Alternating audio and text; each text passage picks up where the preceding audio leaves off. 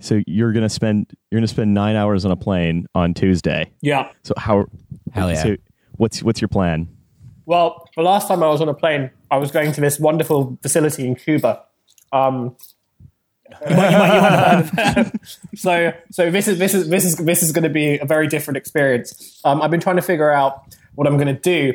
Um, so then there's various complications because obviously I'm going to the land of our boy Justin Trudeau. So I've got to be very careful. Sorry, our person, our person. Oh yeah, yeah. Sorry. See, I'm already making mistakes as it is. I imagine that like I'm going to be pulled out by border security in um in Vancouver, and they're just going to question me on all the kind of like problematic stuff I have said um about like various Disney films on my Twitter feed. Um, No, of course. Coffee is not a soup, Hussein. It's a person. so in terms of like in terms of how I'm going to spend the next night and the nine hours on the flight, um, I feel there's like several options. So the first one is that I just listen to Down with the Sickness for nine hours straight. Um, Th- Then you come off and you are Brendan O'Neill. It's like, whoa, where where did this wallet chain come from? Where did this It's an ancient ceremony that transforms you into Brendan O'Neill. you you get you get off the plane and they're like, uh, "Yeah, what what country are you coming from?" And you're like, "I'm escaping the caliphate in London, of course." The fam- the, fa- Caliph escapes the caliphate. the the the, fa- the famous no go zone. Uh, the second Yeah. option is You're the bane of the caliphate. um, so the second option is um, to uh, listen just to spectator podcasts and nothing Okay. else.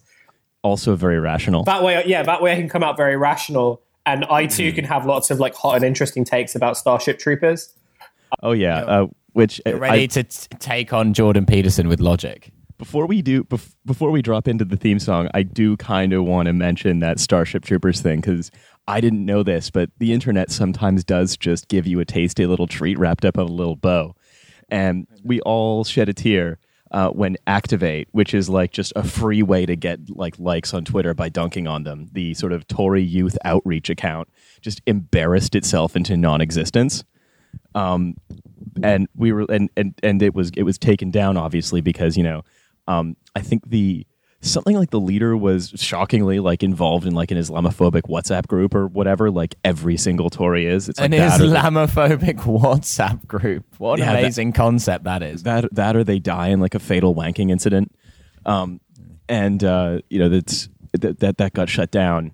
Um, of course, because they were like, ah, we looked at momentum. We saw that they were doing. They were um, they were doing so. They were doing memes. So we're going to do memes about Theresa May, the most memeable uh, world leader. And um, so that that got shut down. And now here's the great thing: UKIP has one. UKIP has UKIP has an activate called War Plan Purple. Um, What's that? My veins? You want it to be slammed into you? brownest of the brown liquors. You're saying to drink you, but here in a courtroom. Yeah, so it's called War Plan Purple, and their slogan is "Service guarantees citizenship." Now, can anyone tell me where that interesting slogan comes from and what it means? Uh, does it come from the famous communist movie Paddington Two? Yeah, it comes from Pa- it comes from Paddington 2 when Pad- when Paddington was trying to sign up as a um as as a as a colonial shock troop, of course. Classic. Yeah, the Paddington 2 Sepoy Rebellion. Um, that was it's exactly uh, Wait, hang on a minute. Paddington is Peruvian, so he was busy expropriating lands from Daniel Hannan's parents. And Paddington then, rules. and then coming then coming to the UK uh, and and of course going on benefits and changing uh, West London into a cocaine narco state. But no, Yeah, he's a cocaine mule. What do you No. think he's got under that hat? no, um, uh, it's from Starship Troopers, which they say is a film about representative democracy. Again, can either either of you guys tell me why that's absurd? I honestly like haven't seen Starship Troopers for a long time. All I remember is like various scenes involving guys like staring at boobs. That's the only thing I can Yes. remember about it. No, I've never seen it. Well, Starship Troopers is a movie about well, it, the, it's a movie made out of a book, um, and the book is this sort of a, a, a satire of fascism about this about this sort of united Earth that is like a militant nationalist species that's fighting a war against sort of dehumanized alien bugs. Um, and the idea is that you're not a citizen of the country until you're in the army and you kill some enemies. Sounds Um, regular. And the whole point of the movie is Robert Heinlein was like, uh, read, uh, Paul Verhoeven read Robert Heinlein's book and was like, ah, yes, I'd like to do something different. I'd like to make a satire of fascism uh, that's about a country that's so stupid they don't even know that they're being fascist. They just think they're a fair representative democracy. And what's incredible is that is is that um, UKIP Youth Outreach Activate that's literally run by um, ultimate Mesopotamian uh, genius statue and um, modern architecturophobe Sargon of Akkad. Um, that's their like youth outreach guy now, like a guy with a gray beard. Isn't he like? Isn't he like? Isn't he like 40, 40 years old? Yeah, he's he's like an, a senior set guy with a with a Still, freedom pass. that's young for UKIP. Like most people that are members of UKIP are technically dead. Oh yeah, that's true. but like, so like, someone, someone, someone said that like the reason why him and Paul Joseph Watson are heading UKIP's media strategy is because everyone their their membership like don't know how to use computers. Oh, that's My awesome. grandfather died in 2014, and he still gets post from UKIP. Um, but but they they said that actually they thought Starship Troopers was a model for a representative democracy where um where everyone has to serve in order to buy into the state. So they are literally um, saying as their model of an ideal society a satire of fascism about people too dumb to realize they're fascists. Isn't isn't this like?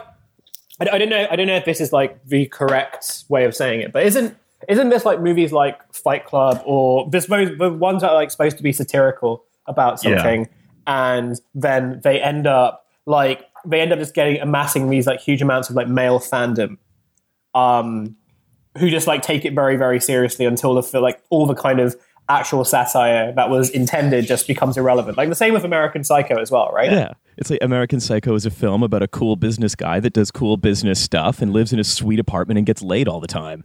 it's like this podcast. Yeah, Fight No one gets that this is an irony pro Tory podcast. Fight Fight Club is just a, is just like a, a film about a cool guy with sweet abs who wears a sweet leather jacket. Like Really what like else could soap. it possibly be? No Yeah. one, no one Yeah, these- No one, no one understands that Trash Future is actually the Activate podcast. Activate didn't go away; it just adapted. Yeah. all right, let's theme song it. Let's theme song it.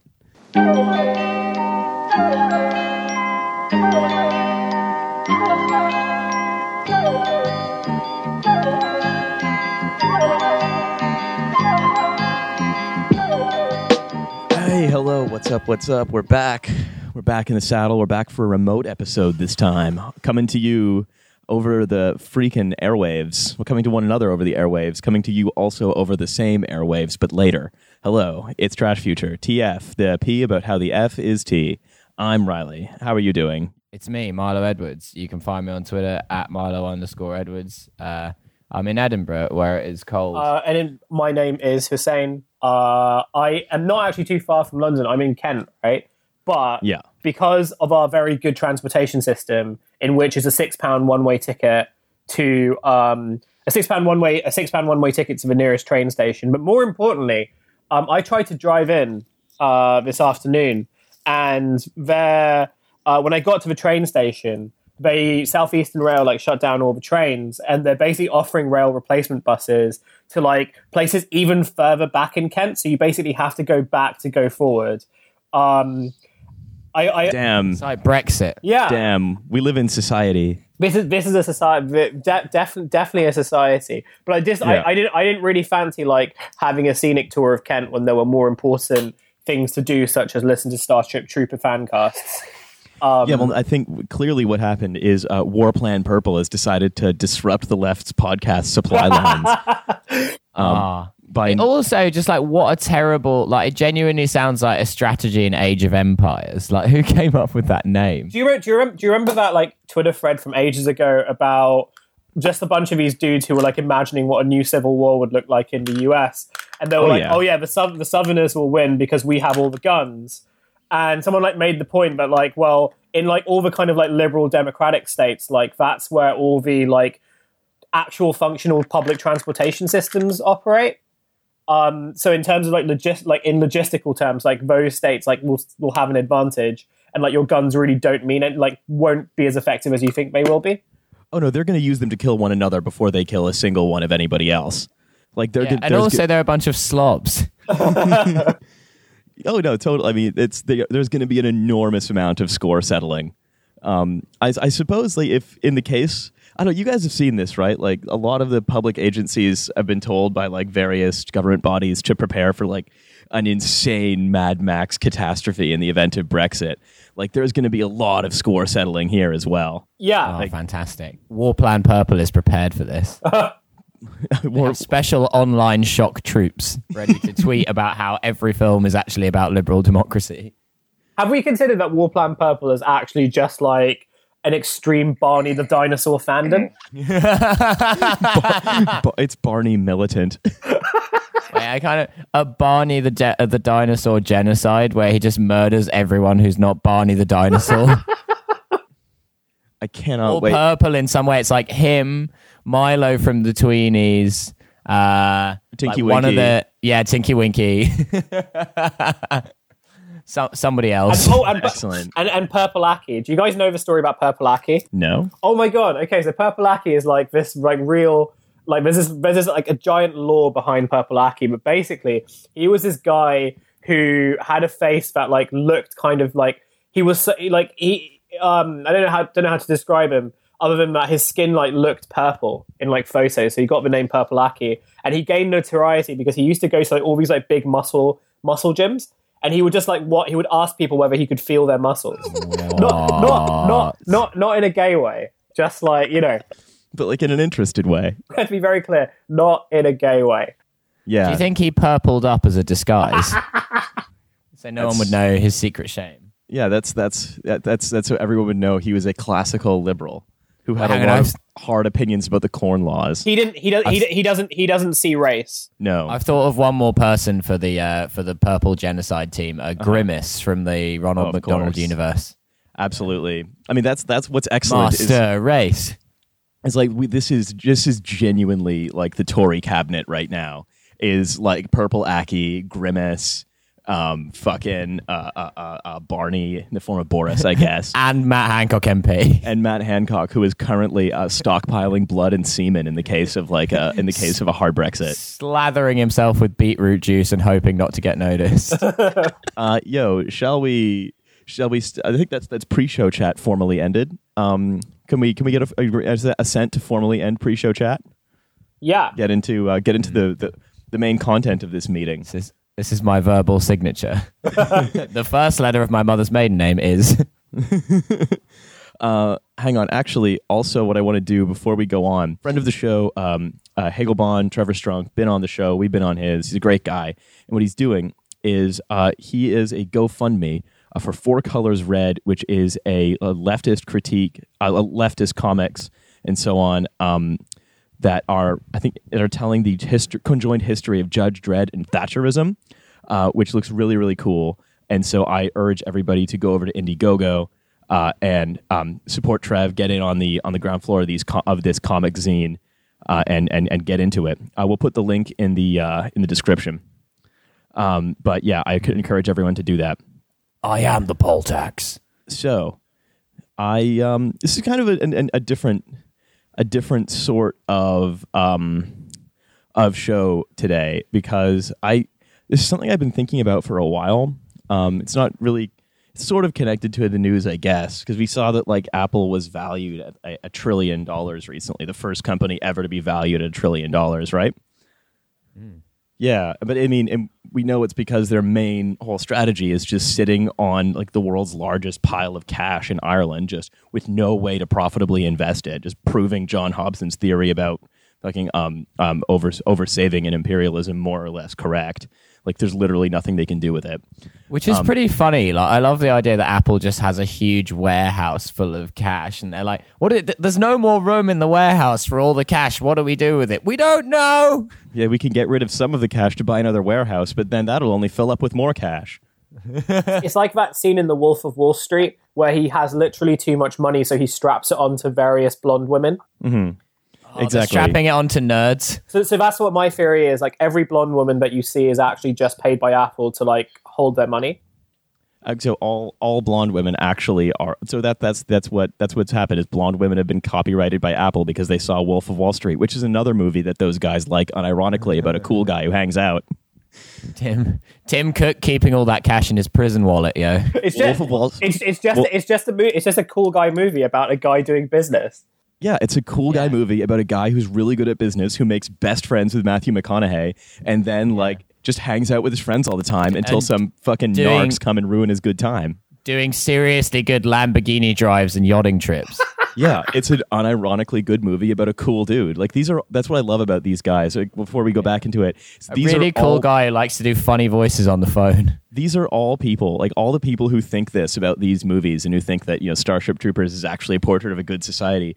All of these people, if Jordan Belfort had a Kickstarter, would do- would borrow money to donate to it. Borrow it from the Apple cash warehouse. Like these are all people who would like who would borrow money to pay Jordan Belfort's uh, GoFundMe, but then also would like um, spend three thousand pounds buying indulgences from the fake Pope that lives in the United States. That, is he a SoundCloud rapper? fake Pope, Young fake pope. young fake Pope. I may have defrauded people, but I've never molested no kids. Grills popping, Raymond's dropping. And Pope My Francis dope diss as track. shit. The thing is, like, I, I was sort of, I was looking at this. I've been thinking of this for a while because as of April, I would notice that like the S and P 500, which is one of the main stock indices of the United States, um, by market capitalization, it's got like 23 or so trillion. And three stocks, Apple, Amazon, and Alphabet, Google's parent company, make up a full 10% of that. Like they make up a full 10% of the mainstream of the US economy, those three companies, which is Sounds regular. astonishing. But then, One of them is called Alphabet, which is incredibly normal name for a company. when you add Microsoft and Facebook to that, that um, that gives us uh, fifteen percent of the S and P 500. That's astonishing. Those five companies are fifteen percent of the entire mainstream U.S. economy. Then taken in total, the tech industry is twenty five percent of the S and P. That's like this is certainly a bubble, right? Seems it. Wasn't there something that like Apple makes more money than like the combined GDP of all of Africa or something? Something Yes, mad. yeah, that that that I did see that recently as well, right? Like you know, and yeah, I'm I'm I'm I'm a hypocrite. I'm recording this on my MacBook. Um, it's an old MacBook. Fuck you. I mean, I mean, they're good products. I mean, I can't, I can't deny Yeah, them. sure, but the fact is, and the thing is, my my thinking on this subject. other tech companies which make bullshit, well, that's still have loads of money. That's the thing. I, I was I wasn't really I was actually kind of thinking about Apple and Microsoft less. I mean, Apple's mostly this valuable partly just because it sits on liter- on the world's largest cash hoard, tax free, and a series of Irish warehouses, and apparently strapped to a bunch of blonde women. Um, but Oh, for sure, it's been a long day guarding the Apple cash warehouse. at some point, they're just going to have to hire someone to mine their cash. Uh, while I was doing some research for this episode, I stumbled on this quotation right uh, from this article I thought was really illuminating. Uh, it's from a CNBC piece from a few months ago entitled "Tech Dominates the S&P 500, but that's not always a bad omen" by Karen S&P Firestone. 500 is such a fucking sub. Yeah, by Karen Firestone, who is a former fund manager whose Harvard educational pedigree should warn anybody sensible off of that institution. That's it. You people have stood in my way long enough. I'm going to clown college. That's the Harvard jingle now. Um, so uh, she says, uh, last night I swiped myself out of the parking garage, used Waze to avoid the Fenway Park pregame crowd, removed the puppy's electronic fence collar before we went for a walk, and streamed a crazy violent Netflix show after dinner. Bonus points for whatever we think that crazy violent Netflix show was and what it says about Karen. She, she's, It was cutting porn. yeah, she just like, she's just shocking her dog and watching and, and watching like snuff films on YouTube. Wanking and shocking the dog to get herself hard. That's that's that's what these people are. They're like they're absolute just like smiling sadist. Like these like she would definitely purge. If the purge was real, she would purge so hard. I'm watching Netflix and pegging my dog while I electrocute it. so she says, "Well, I watched the episode. Um, I guess the and masturbated furiously while shocking my dog is silent or implied." Um, I used both my Amazon Prime and PayPal accounts to make a couple of online purchases. To which of these activities More did the dog word torture equipment. to buy some more dogs to torture from the dark web. Um, to which of these activities does the word technology not apply? Now, I'm no digital geek, but I live my life the way everyone does, surrounded by technology. That's why I'm surprised and frustrated that so many smart people have been warning that the technology sector's weight in the S&P is dangerously high. Also, I'm a a fucking second. idiot and a sadist. A I added that digital a bit. digital geek is just a geek because an analog geek is a hipster. That's true. Yeah, who in 2018 is like talking about being a digital geek because they like are watching Netflix? Number 1. Good God, call the geek squad. My dog torture equipment is malfunctioning. I, for one, love to stream Netflix and Spotify via my tablet computer, Absolutely. oh, you fucking nerd. um, which, which, which makes me which makes me a tech geek and also like Hmm. the hackers from the famous movie Hackers. Yeah, I'm in. You say. This is de- this is on definitely a skateboard in a long leather trench coat. the ultimate digital geek. Karen Firestone definitely says I'm in every time she logs onto her Amazon Prime account.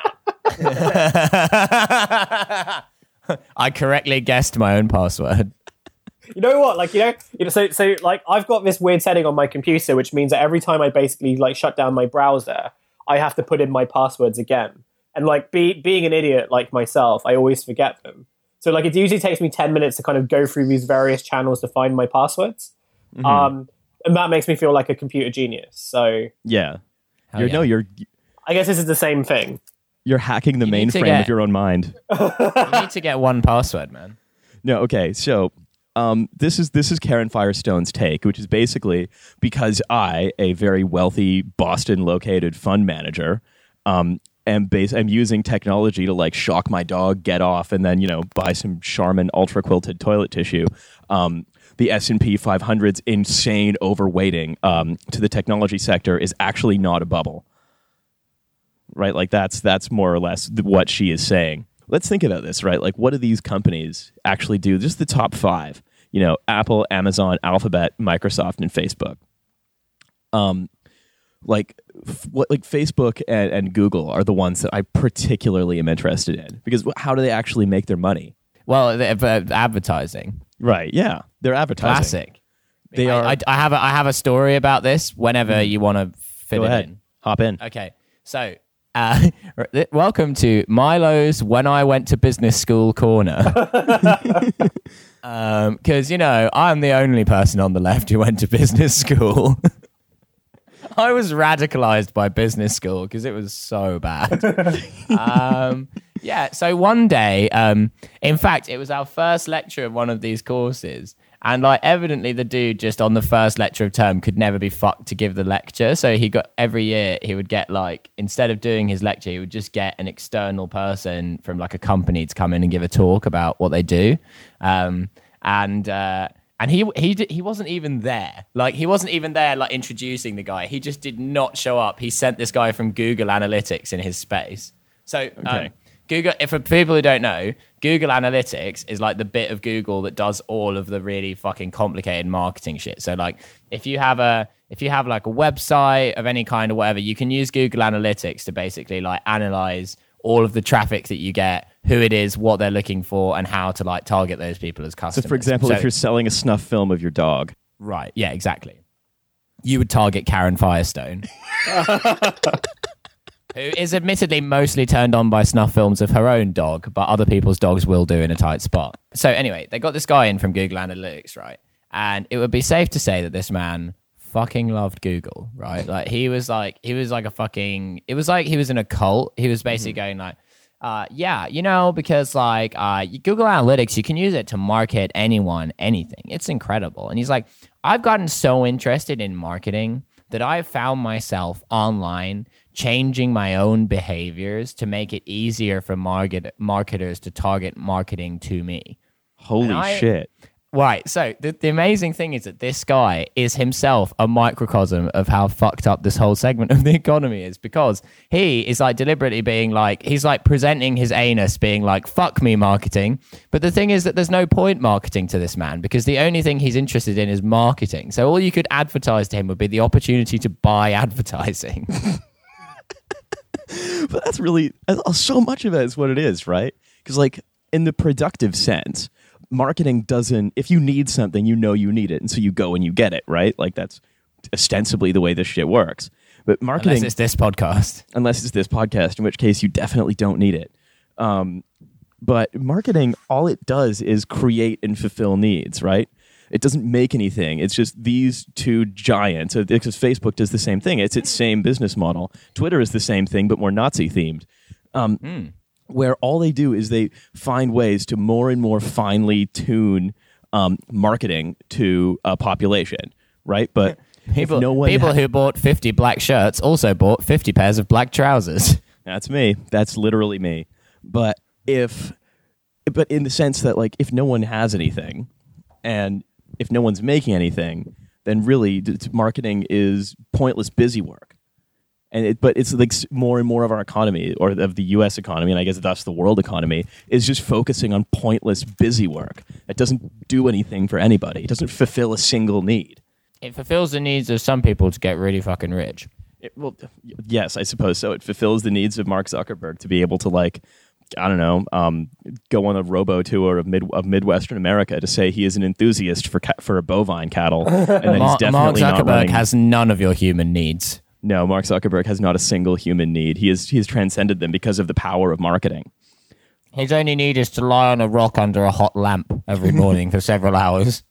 Right, but okay, but like Hu- Hussein, you you sort of see this as well, right? Yeah, I mean, I, I'm being quiet mainly because I'm I'm, I'm looking at Starship Trooper, uh, uh, fa- fa- fan stuff on Tumblr. Yeah, no, no. This so this yeah, like in, in many ways, in many ways, this is like stating the obvious, right? like when you when you go down to it, um, the ultimate question being like, what do all these kind of like social media companies actually do?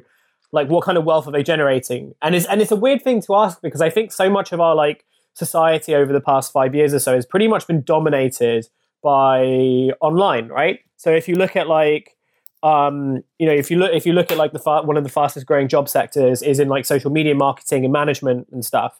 Uh, PR agencies are all kind of like social media first, you know. And when you talk to them, so I my my job involves like talking to a lot of PR people, and the way that like they usually think about things is always in terms of like what the teens these days call clout. Um, you know, it's not the idea of like, you know, my client or like the celebrity that I represent can kind of increase your business in like very kind of real terms through this method. It's like, well, he's got this, my client's got such a like a big reputation that number one, he shouldn't be paying for like to stay in your hotel room. Um, and number two, if he posted like one picture of his hotel on Instagram, you're going to get loads of business as a result, right? There's no evidence to back this up. There's nothing to kind of show that this is true. But this is like something that has sort of been accepted in a lot of like PR circles. And I think what it goes to show is just how much of this kind of like bullshit, like, you know, social media, uh, like social media driven economy has like taken over. Um, so now, Yeah. even though we kind of all know that like Twitter and Facebook and like Instagram and stuff don't really offer anything, and they're not definitely not creating wealth, as you said. Like Netflix loses money every year. They're now thinking about like running kind of ads in the same way that TV does. So basically, they're kind of saying Not we're going to enough people are buying the dog porn. so, so, so you know, yeah, you know, so you know, they're they're basically going to like replicate what people do on TV, but put it on the internet.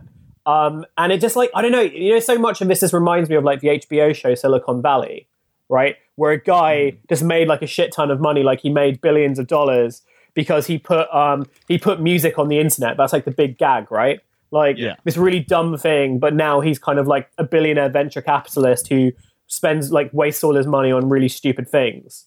Um, so that's like my, so that's my take on it. But I imagine that like it's is it I, you know the, the weird thing I think is just that everyone knows that this is happening, but Yeah. we can't really figure out whether like how it can be stopped or whether it would be good that it should be stopped.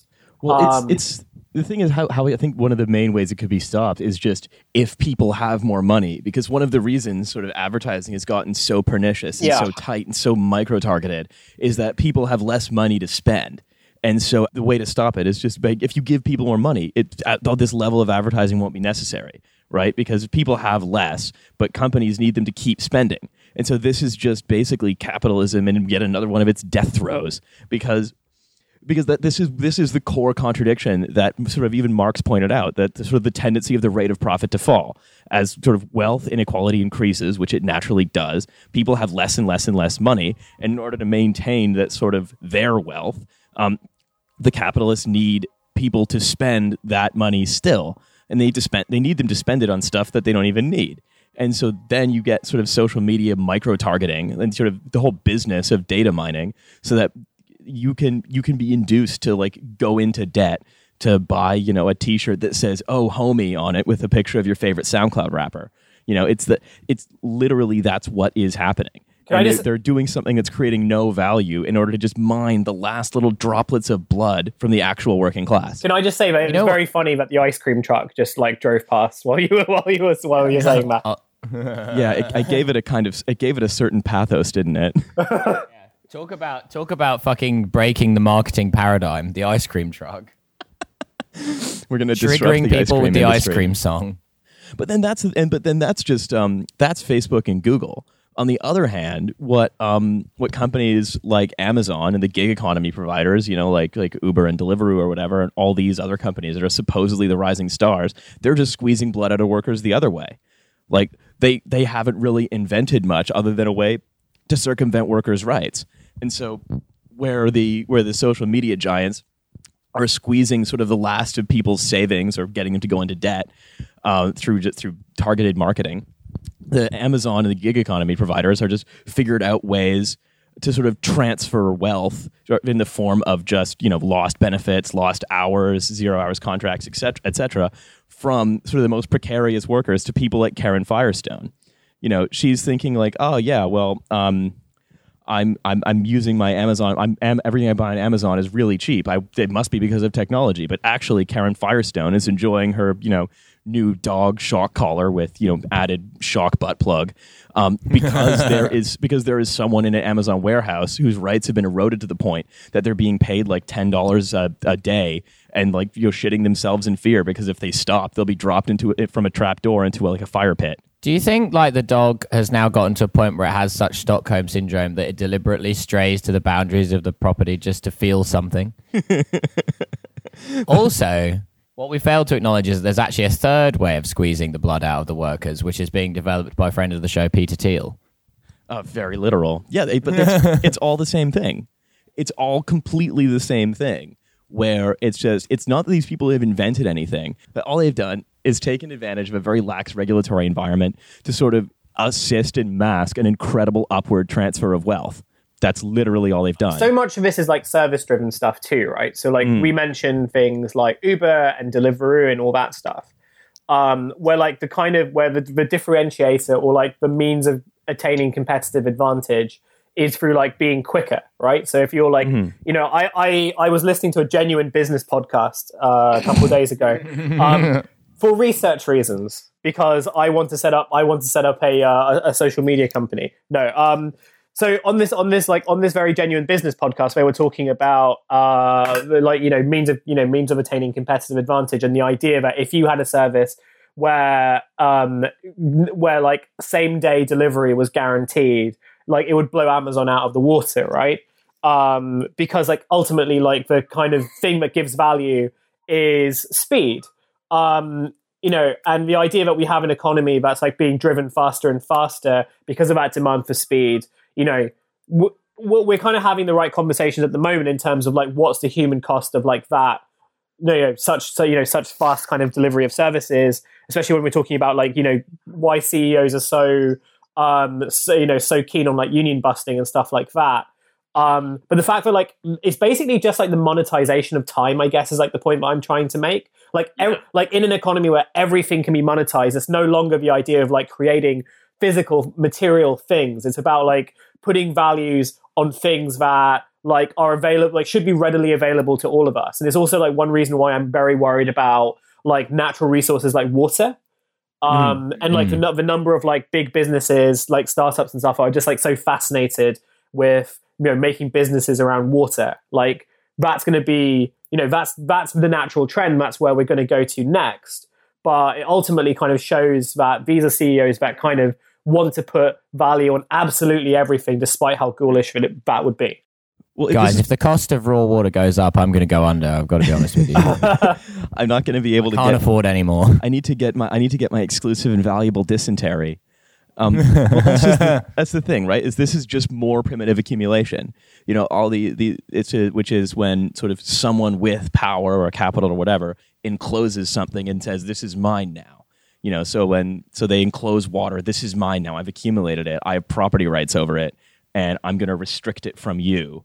Um, and, and and they they've done this with with people's time and people's sanity. They've done this with people's data and but the the thing to remember is that not this is just they haven't produced anything. They've just sat on stuff. They've just hoarded things to themselves. And 25% of the US economy is basically based on people just hoarding shit and engaging in sort of a transfer of wealth, whether that's in like disc in whether that's in discounts on taxi rides and you know your electric dog torture device, um, or whether that is you know something or, or whether that's even like tax dodging and being the valuable company because you're sitting on fucking trillions of dollars. It is just unproductive rent seeking activity right? Like if you read peter frase's uh, four futures life after capitalism which i strongly recommend um, where you see we're actually kind of transitioning into the rentier economy where there is nothing being produced anymore where like you know we actually most jobs have been automated away and now we're just kind of trying to figure out what to do with all this surplus um, and we're just using it to sort of protect the interests of a few wealthy people, and then everyone else, you know, gets to fucking shit themselves to death in a warehouse to to, to make sure the rest of it f- goes smoothly.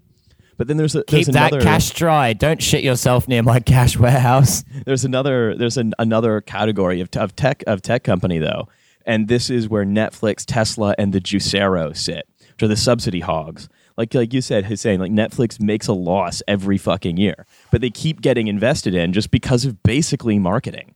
Just because people are enthusiastic about this idea, even though it's not a viable business. was also it's Um, also it's also rooted in fear as well, right? Like you know, Netflix has kind of got a huge market share when it comes to television and media, but like media is an industry that you know notoriously like it's very difficult to make money in it, right? Um, Mhm. You know, and, and you know, and Netflix was kind of seen as like, okay, this is the alternative to television. This is going to be, um, you know, this is going to be the future. The future is going to be streaming and stuff like that. Um, and you know, and Netflix caught on to that very, very early on. But the point, the problem is, is that the way that like the te- like television is structured is one where like you're still dependent on lots of different parties when it comes to like creation, direction, licensing, copyright. So like you know, it's inevitable that regardless of what platform Netflix moves onto, and despite like regardless of how much it like, you know, like how many people that it can reach with its um with its still like quite low kind of subscription rate, like that's not going to cover all the costs if they want to like do their own original shows or they do their own original news programming and stuff like that. Um, you know, it, they're always it's always always going to make a loss, and that's one reason why they're kind of considering doing advertisements like in between the shows. Um, as I think I mentioned, as I think I mentioned before. Uh, yeah. It- and uh, you know that's that's going to be the same with Spotify too. Like I don't think Spotify has ever like has made like a lot of money since its inception, um, despite the fact that it's basically decimated like the entire music industry and like screwed up like everything. If you're a uh, if you're like a, if you're a band starting out and you can't get a record label because it's just not financially feasible to give bands record labels anymore or re- record deals anymore. It's that what we, it's that what's happened is we are just we it's basically monetized precarity, more or less. Yeah. right it's that you you are a musician and but we're going to take we have found a way using technology to take no risk on you to sort of not employ you in any way and only to pay you the fraction of how useful you are to us at any given second you know and and so that and but these guys the guys they get inve- they they they profit off of precarity but they're not profitable anyway so they, they sort of suck up investment or someone like tesla all they like so much of their of their money just comes from the fact that governments around the world subsidize the purchase of electric cars. Now whether or not you think that's a good thing and i'm sort of conflicted about it it means hmm. that sort of tesla spacex and the boring company are actually just very fancy ways to sort of to sort of suck taxpayer money out of out of government and away from say potentially useful programs where you know it could feed someone. Instead we uh, instead he's like oh you know i'm going to get my space program subsidized because they decided because bill clinton decided it wasn't useful funding it in the 1990s or you know i'm i'm going to build like a special underground train that goes directly from my private bathroom at chicago o'hare to the fucking trump tower you know because Elon actually Musk is just doing that. misunderstood what the Underground Railroad was. he This thinks he's how- being really woke. This is this is how we're going to end racism. Please do not ask how my family made money. Fuck, that was Scottish. That was Scottish Elon Musk. Scottish Elon Musk. It's going to be a deep fried underground Um, railroad. while while we're on while we're on this subject, can we talk about Azealia Banks and the rev- Yeah, and, and, definitely. and, and the rev- That's the and, and the Elon Musk revelation? It's totally. It's yeah, yeah. Just remember that this is like twenty five percent of our economy is controlled by people like this. Um, so Azealia, I guess that Musk getting eaten. so Azealia Banks apparently put out some texts that she's been having with Grimes. Um, I don't know what the Mm-hmm. relationship with them is. I assume that like after the whole like freeway incident that it was done, but apparently not. Apparently, like Azealia Banks is spilling the tea on her Instagram page like regularly. And one of the one of the one of the things that she posted out, which has gone viral on Twitter, was the fact that Elon Musk might be faking his own accent. So he's so he's So actually- because, so because like apparently he doesn't actually have like a, he doesn't have like a strong South African accent. He's never had one. Holy, holy Um, shit! He's he's doing he he's doing apartheid face.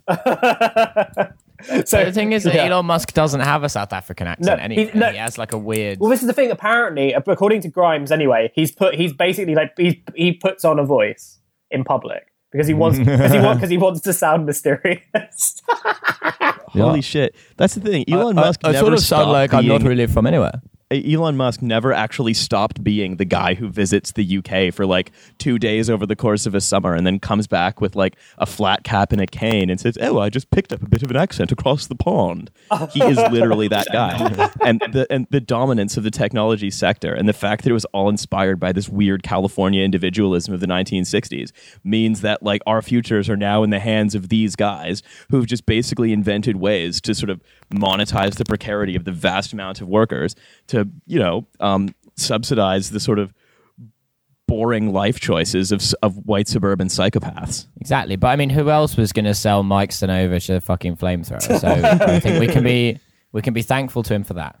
Well, it's like, and that, but that's right. Like, it's this is they're just they're basically they they figured out how to take money from investors or money from governments or deprive people of stuff and just transfer that value elsewhere. It's just it's they're no longer producing anything. It's just a big game of three card Monty, and at the end of it, we all die in a fire of climate change. Well, hang on, a big game of three card Monty was what he was trying to get Azealia Banks to take part in, wasn't it? That's what Elon Musk would call it for sure. um, we uh, we should probably we should probably uh, transition to our our next segment where we um we had we t- Milo and I spoke with uh, uh, Molly Smith uh, in Edinburgh uh, about her book Revolting Prostitutes, which is going to be out and on Verso soon. Dope. Um, but before we go, what I think uh, I, if you want a little bit of a light at the end of the tunnel, do you know what the next biggest sector of the U.S. economy is of the S and P 500? Podcasts. No, it's no, it's, it's, it's not gonna be- leftist irony podcasting. Hell No, yeah. it's um, financial institutions like banks, basically. what like Azealia Banks or like actual banks. Yeah, it's it's Azealia Banks' Twitter beef with Elon Musk and Grimes. It's the next fifteen percent of the S and P 500. Wait, she changes her name to just Banks to be like Grimes. It's like But Banks if- and Grimes. Think, think about this, right? Forty percent of the sort of modern mainstream economy is made up more or less of of advertising, advertising, or sort of shuffling wealth around, and then just lending people money so that they can continue to keep this cycle going. How, if anyone can explain to me why this isn't a bubble, I will fucking blow you on command because we are fucked. Riley just wants to blow someone. yeah, if you don't, if you want to blow someone, Deep just like just just be honest about it. Put it on your curious cat. I'm sure there's someone who'll say yes. don't know. No more horny curious cat questions, please. Um, all right, so uh, guys, let's um, let's wish wish Hussein safe travels. Let's everyone wish Hussein safe travels. Safe travels, Hussein. Everyone, I hope you're saying that to your phones right I, now. I hope I hope that you find yourself uh, the newest and best kind of masculinity on your uh, self discovery trip in the land of the free and of the persons. yeah, of course, the land of the free persons. Um, all right, uh, let's uh, let's let's ta- chat to uh, Molly about sex work. Hell yeah! All right, later, everybody. Ciao.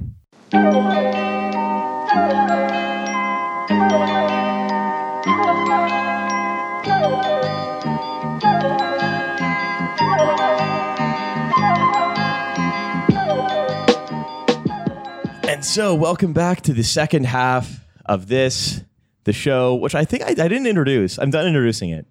I didn't. I'm. I'm not going to do the intro anymore. That's as part of second second year. It's a show about how Riley like sort of does this as a job, but not enough to remember a whole phrase and say it right every time. Yeah, exactly. I'm really, really good at this, Milo. yeah. Um, so, uh, without any any further um, uh, a delay, adieu, or other, um, uh, well, this is just this is just adieu right now. What I'm doing, I'm doing delays. Yeah. Um, without any more, further ado, with much, with much further delay. Um, so, uh, we are also uh, joined by the co-author of uh, "Revolting Prostitutes" out on Verso Books. If you haven't pre-ordered it earlier, you should probably uh, pre-order it now. Uh, there's no Juno- time to pause the recording now. You're just going to have to multitask, okay? For fuck's sake. This is adieu. This is a lot of adieu. Well, Hi. Oh yeah, I'm Pasta Chips on Twitter. at Pastor Chips on Twitter, we forgot to do all of that. Yeah. We're still really bad at this. You can follow her on Twitter, but don't pause the recording to do so. what have you only got one ear and one arm? Fuck's sake. People who have one ear and one arm are also welcome, but What for are you- Christ's sake, pull it together. What are you, a letterbox? what are you, a round potato person? anyway, so you guys have gone ahead and written written a book. It's called Revolting Prostitutes. Can you tell us a little bit about kind of what it's about, and then we'll get into some of the content. Okay, so I guess it's um, a kind of leftist take on sex worker rights, um, which posits that sex work is in fact bad, um, but that criminalization makes that worse, not better. I was thinking earlier when I was writing up the notes for the show, I was thinking about like the split in the sex worker rights movement, at least in the UK, between like liberal and leftist strands. Yeah. And um, me and Juno definitely, I would say, on in the in the leftist strands. Um, and yeah, I don't know why I was thinking about that really. Um, but So, w- could you go into what that split is? um, so I guess there's people. Well, one of the things we try and do in the book is try to be sort of empathetic to why various, like various kinds of reasons why people have bad sex work politics. So lots of non-sex working feminists um, have kind of bad sex work politics because Bindels. Right, because they are correctly identifying the reality that the sex trade is like a site of like ex- misogynist and capitalist and racist exploitation and harm and trauma. And they think that that, that can be fixed with more policing.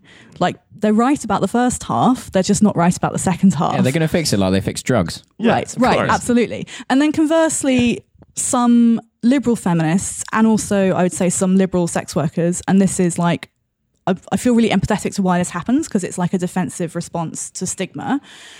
If you're, say, a sex worker and you're used to being told that you're disgusting, that you're abject, that your, you know, your body is constantly like likened to a to meat or to or like you know loads of horrible like misogynist language that I'm kind of hesitating to even use because it's too gross to speak then it sort of makes sense to me that you would try and push back on that by being like, actually, no, I love my job. I love sex. I love having sex for work. Work is good. Sex is good.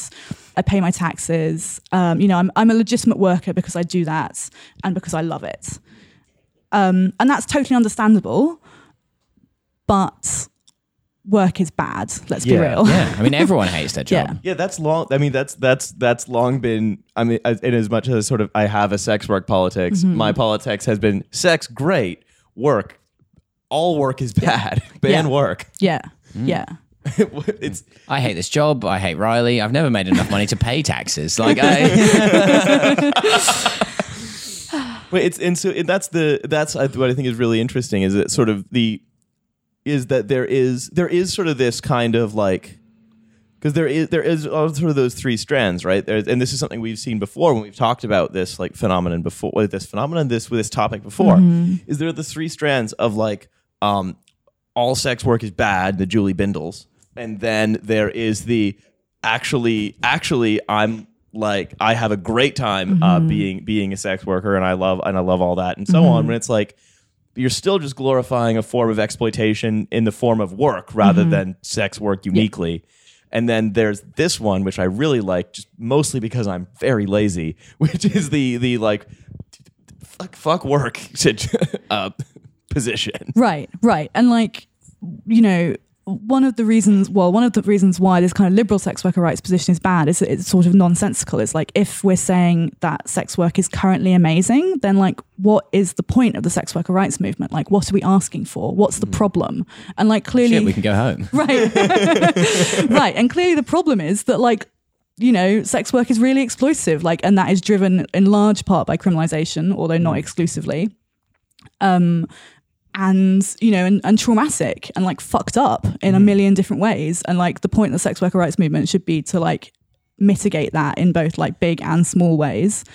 Um, so and what I kinds guess of what kinds of things are the se- is the sex worker rights movement aimed at right now so in the UK especially? the key demand is decriminalization. So, like in the UK, um, working on the streets, both selling sex and indicating that you want to pay for sex are criminalized. So, obviously, that drives um, people who sell sex on the street into the shadows. It um, signifies that they are, you know, outside the bounds of of the rest of society, and so perpetrators feel free to attack them.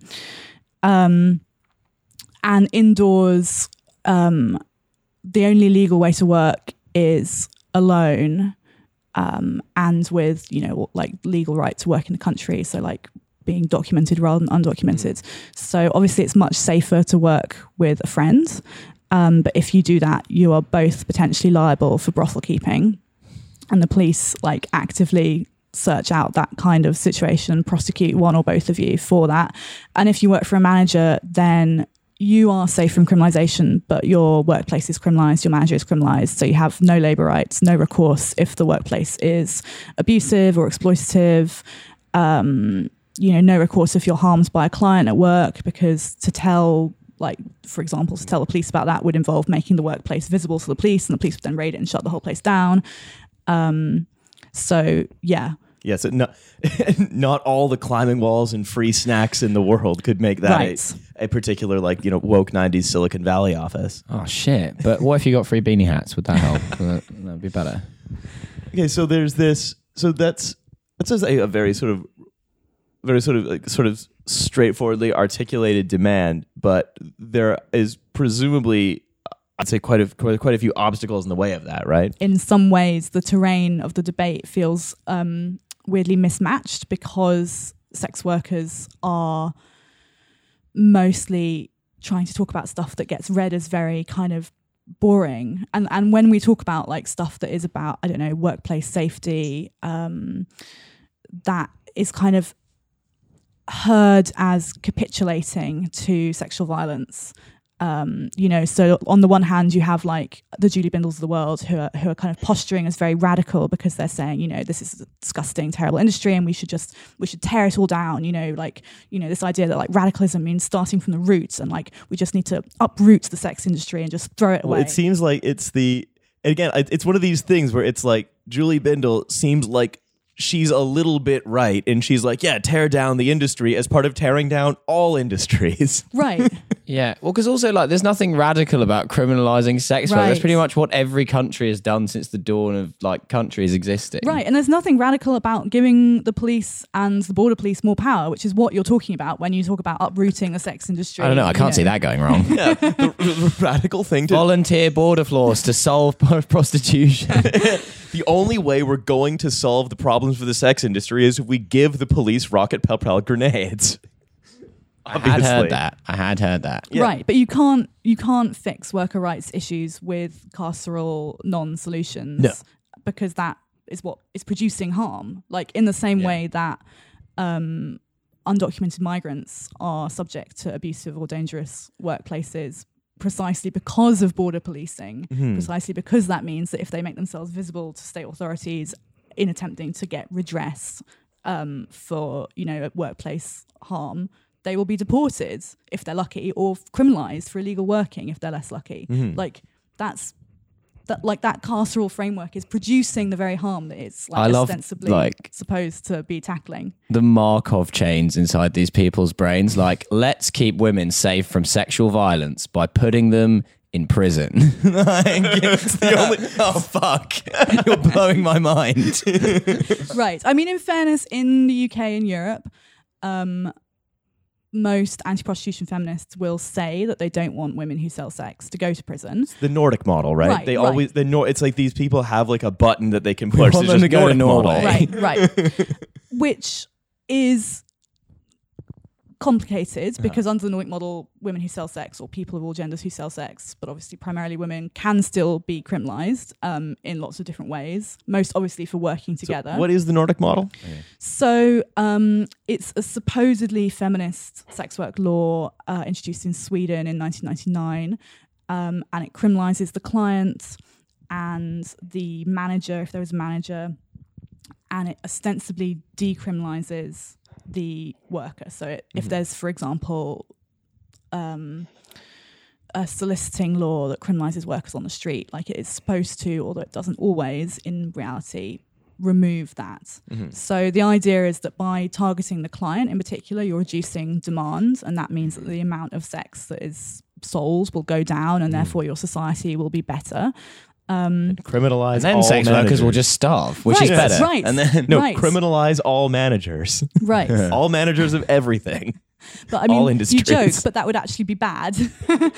I mean, I think we could, if we uh, criminalize all managers as part of tearing underestimated how wrong Riley is prepared to be. Down, I think criminalize all managers in every industry. like it's, it also so tearing the down Nordic model capitalism. also for example criminalizes the landlords of sex workers and like you know sometimes on left twitter you're like ha ha ha you know criminal we should criminalize landlords like the way that that works out in practice Mm-hmm. is that when the police in Sweden or Norway suspect that someone is a sex worker, they call up their landlord and they say, "Oh, um, we think your tenant so and so is a prostitute.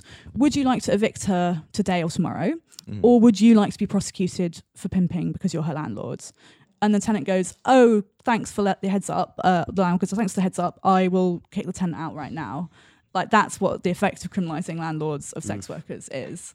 Ah, so Landlord- good. Landlords are just the best. aren't they? Delicious. So I good. Love, I love. I love Well, That's landlords. not- landlords- that's not even the and police, landlord right, really at that's- fault in that's that the fucking situation, cops. is it? Yeah. yeah. is that that's who we need to make sure we're we that's where the solution Criminalize the cops.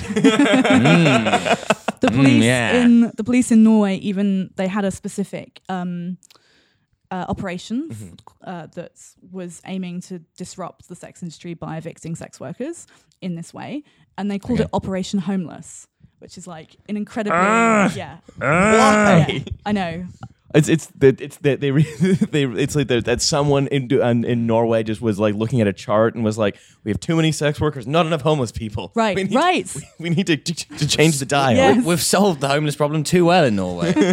But also, like, let's stop people selling sex by making the people who sell sex homeless. A group of people who never sell sex. Right. No. Right. Never in the past has any has that ever happened.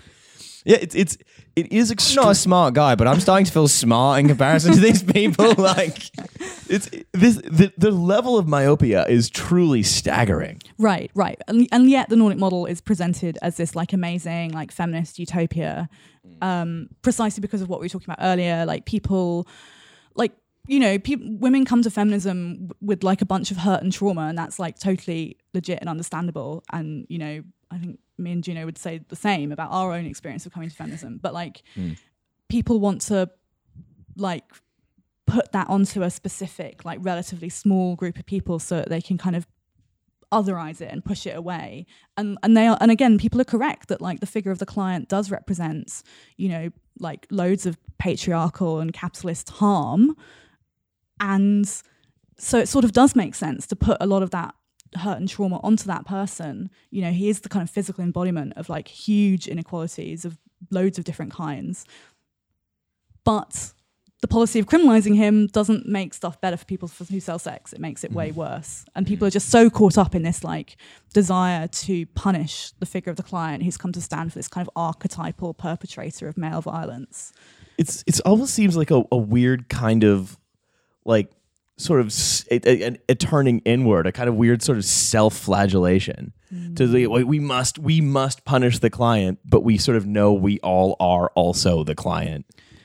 Yeah, I think that like a lot of people in that kind of like what we might quote unquote call sort of white feminist circle, they kind of they get Bindels. into they get into feminism for the uh, men, and they do not want to stay for the intersectionality, and so therefore like it's much more appealing to them to be like, ah, it's men again, like Clouseau, we found the culprit, rather than being like, oh no, it's actually like societal structures. Wait, Right. I'm in those. No, not those. right, right. I think there's something really similar as well in terms of like how people often are angry at homeless people. Like there's an amazing quote that we've used in the book. They're pretty annoying, to be fair. A city councillor in Oxford where he says something like, "Oh, um, you know, I see these homeless people in Oxford, and I just want to go up to them and shake them and say, pull yourself together, have some more respect." And it's like that doesn't make sense. And you like they're not they're not choosing to be homeless. You fucking idiot. Like, and you know, you see that again with like Classic troll being homeless to own the libs. you know, with like fining homeless people and like anti-homelessness spikes, etc. Mm. Like, and I think that's like people are made really uncomfortable by like the kind of visible manifestation of like the inequalities that are produced by capitalism, and instead of like seeing that as like about a wider like social thing, they become angry with the symptom. And I think you have the like do you have a really similar dynamic with street-based sex workers in particular, who are like often hassled by like random passers by, mm. like people going past in cars will throw things at people they see working on the street. And and even like Nordic model campaigners will like cite like the supposed success of the law in terms of like the reduction in like visible street-based sex workers. And they're not asking are those people happier, are those people safer, are those people no longer doing street-based sex work because they're wealthier and more secure and less precarious. They're just saying they're less visible and that's good.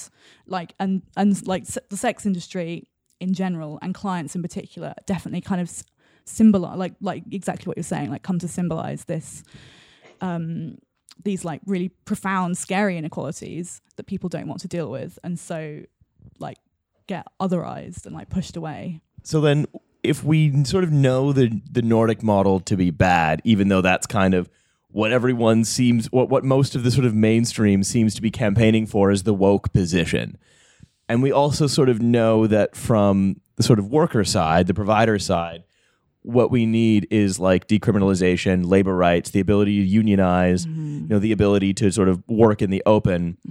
How do you get there? How do how do you where are we going legislatively in the UK and how do we get to where we need to be? um i'm sort of less worried about Nordic model stuff, although obviously I'm quite worried about it. But I think I am much more worried about Sesta Fosta style copycat laws because I think it taps in, like what Juno's saying, it feels sort of cleaner, like more, like everyone loves tech stuff. I don't know. Yeah. Um, like, and it taps into this kind of Tory authoritarianism. Oh, yeah. Um, like the suggestion that WhatsApp should be forced to unencrypt itself. Um, all all of these powerful people, uh, including Sarah Champion, the person with one of the more ironic names, um, it, it- she she's utterly unencumbered by any kind of censorship ever because she's already powerful. She can already basically say anything she wants. This even goes back to like the people talking about you know how the banning of Alex Jones means that Donald Trump is censored. He's the fucking president. He's not mm-hmm. censored. All of these people who say, "Oh, I'm voicing controversial opinions. I'm Julie Bindel. I have a Guardian column. Nobody wants to hear what I have to say except this the subscribers to this giant syndicated platform." Yeah. Right? Like History is written by the champions. right so all so the all, of course they want to censor because they know it will ne- or get the ability to censor because they know it will never affect them because they're always wielding the censorship hammer yeah. you know and so and so when they and so the, the it's it's even just like the the the, pe- the people who put down anti-homelessness spikes are people who own homes Yeah. you know it's it is it is the it is the most sort of vile kind of punching down. I down like the idea that they're like anti-homelessness spikes rather than anti-homeless spikes. That they somehow stop the problem of homelessness. like we put down these amazing spikes, and it's just Everyone's got houses now. yeah, it's amazing. We We've put- solved it. we put down these giant hollow spikes with doors and kitchens and that like wigwams. yeah, we made teepees. Look, anyway, so we might. So we're saying we might we might see some kind of copycat Sesta Fosta situation um, as sort of you know more because more because, and and we're see, even we're seeing this with porn, right? Like Theresa May wants to in, have some kind of age verification or Yeah. or whatever because like all of the I'm I'm convinced that there are two kinds of Tories. There's the there's like the there's the, the Boris Johnson and Lord Pickles type who who are just like Lord Pickles. is, it- is he a lord now? I think he's a lord. Holy yeah. shit, that's good. who are just Mm. sort of you know constantly just like getting high and you know getting sucked off and like you know turning Britain fascist, but like sort of in a self-dealing, cynical way. Yeah. turning Britain fascist by shagging your mum and convincing her to vote for it. Then there are the ones like Liam Fox and Theresa May who are completely ideologically anhedonic, to whom the idea of like just jacking off or having an orgasm or whatever is just gives them a little shudder. Let's we forget ugh. Theresa May goes on holidays in Wales. She goes on walking holidays In Wales. in Wales. Talk about being anhedonic. It's just, and they want to make everyone as anhedonic as they are. Yeah, she wants to. She wants to ban sex work, but then she wants to make it so that everyone has to run through wheat fields to get to work. Yeah. so that way we can all share her joy. They just like they just kind of like hate sex and anything that might be considered like a liberal attitude to sex, and they kind of throw sex work in with their opinions about that as well. Yeah, I, think mean, little do they element of know that. they have, you know, a number of great allies in the sex worker rights movement. All sex workers also hate sex. because it's your job, and Yeah. everyone hates their job. oh yeah, oh, this again, I don't want to bring my work home with me. fucking Terry from accounts. Except in your case, fucking Terry from accounts.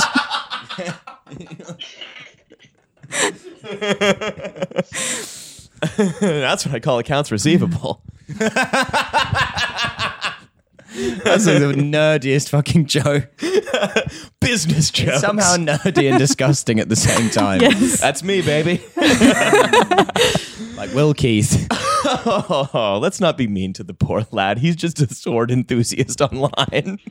He's Yeah. my favorite sword enthusiast Is online. this ever. the meme guy with no, the sword? no, this is just a guy who posts YouTube videos of him testing out blades. This might be the guy you're thinking of. There's a lot. No, of, it's a different guy. Okay. This But guy, it's this very guy, similar. Will Keith is because Will Keith is not hateful. Will Okay. Keith, Will- like He just the- loves swords. Yeah, the, the the guy who studied the blade. Yeah, yeah, yeah. He is hateful. Yeah, yeah, yeah, right. He's Okay. dark Will Keith. Yeah, yeah. And then w- Will Keith is light side because he's just a real sword enthusiast who happens to just be broader than most of his swords are, are long. He's just a very lovely treat boy. Some of them are broadswords, so you know. anyway, we're getting deeply off topic into into Will Keith territory, which happens frequently. yeah. Um, but regardless, so I was I, we, we were asking before we got distracted by talking about Will Keith. Um, we were, so- I was sort of trying to figure out like sort of what's where's it going in the UK, and we're saying it might be a copycat Sesta Fosta situation. Um, but what would be like the good outcome if we could snap our fingers? Other, other of course, than abolishing capitalism Right. and making work unnecessary. Yes. Other than that, So in the shorter term, before we do that, which is obviously just Next over the horizon, yes, yeah, October, uh, late maybe late October. yeah, Yeah. um, s- like full full decriminalization. So Mm-hmm. removing the laws that criminalize both workers and clients on the streets, um, removing the laws that criminalize workers when we work together indoors, Mm-hmm. uh, subjecting our managers when we work for them to labor law. Mm-hmm. Um, so in in New Zealand, where they have this, uh, a sex worker relatively recently took her manager at a brothel to an employment tribunal for sexual harassment, and won and won a pretty large financial payout, but also obviously like won the amazing symbolic victory of being able to say like sex workers aren't uh, we're not supposed to be subject to sexual harassment at work just because we're selling sex like and the employment tribunal was like absolutely right like fuck anyone who's sexually harassing you at work like this is mm-hmm. bullshit. Plus i mean so there are some problems with the new zealand model like it doesn't cover undocumented migrants um, mm. or migrants in new zealand on i think a temporary work visa Okay. um, so that obviously means that those people are still working in the shadows. They're still unable to seek redress for abusive workplace conditions because they'll face deportation. Um, so I think if we got the, if we could snap our fingers and get decriminalization in the UK tomorrow, we would um, abolish the border police as well. Oh yeah. I mean, I would love that. Yeah. Um, so I'm gonna say if if if anyone listening to this wants to sort of help with that finger snap, um, would you suggest they go to Swarm? Yeah, so um, check out Swarm. Uh, follow us on Twitter. We're at Sex Work Hive, I think. Um, also, something I should really mention because I'm quite excited about it, um, even though I'm only kind of peripherally involved, is this new effort to unionize sex workers, starting with strippers, um, because their workplaces are legal, so they can Okay, yeah. make their workplaces visible with picket lines, No one has made their bounces illegal. Right, right. Um, so, United Voices of the World Union, who are like a small radical union in London, who have a bunch of experience um, of uh, organising kind of precarious, hard to unionize workplaces. So, particularly like Okay. cleaners are like primarily like migrant workers and who are like complicatedly outsourced. So, it's like not even clear like who is responsible for their shit conditions. Um, so, they've been unionizing amongst those workers and they've been winning. So, that's amazing. Okay. Um, there was a previous attempt to unionize sex workers in the UK led by the GMB about 10 years ago now, which wasn't successful basically because it wasn't at all like the United Voice of the World Union. Obviously, the GMB is a huge, clunky bureaucracy that doesn't really do anything. So we, we need a small, lean startup union. Yeah, well, yeah, Oh, Disruptor yeah. union. a more radical union Union. that's willing to um, do stuff um, and that's willing to support sex workers in like quite specific ways. That's like the GMB. I remember being briefly a member of it, and it was like you just got this card that said, "Well done, you're a union member," and you can call our like legal helpline if you need help. but it was like really aimed at like someone who does not do sex work. So like I don't think their legal helpline would have been useful at all. Um, yeah, and I mean it also fell apart for a bunch of other dramatic reasons that I maybe won't go into because it's a bit too much like inside baseball. No worries. Wait, is baseball unionized? But yeah, like so, United Voice of the World Union looks Yeah. really exciting, and uh, if any of sex workers are listening, then you should go and join in solidarity with strippers and all the other workers in it, and also like anyone listening should potentially go and donate to their strike funds, um, because Hell yeah. yeah, Yeah. Uh, well, we'll put that uh, link in the episode description. awesome. Uh, Yeah. And Smash that link button. smash that link button. Smash that uh, the, the the the the follow buttons for all of the people you've heard today. Um, smash the follow buttons on Swarm. Smash the follow buttons on Vremi Cookware, the finest uh, the finest Yeah. cookware money can buy in New York City. They don't ship here, but I'm just really enthusiastic about them. Smash Um, that follow button on Alex Jones's new Bebo page. yeah, follow Alex Jones on follow Alex Jones on Friendster. Um, yeah. He's on MySpace, Pixo. You know. and hey, commodify your dissent with a shirt uh, from Lil Comrade. Uh, Please do. and uh, let's see. People keep asking us when we're going to get a Patreon. We are going to get a Patreon soon. Yes. Believe me, we need money.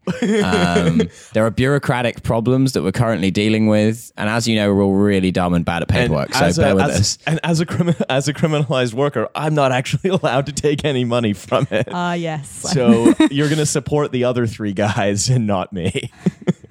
anyway, I just need your spiritual love, support, and I just sex. need I just need your attention. Um, like uh, not for anything, just in general. it sustains me. Anyways, uh, so Molly, Juno, thank you very much for coming on today and talking with us It's been about uh, sex work and the abolition of work in general.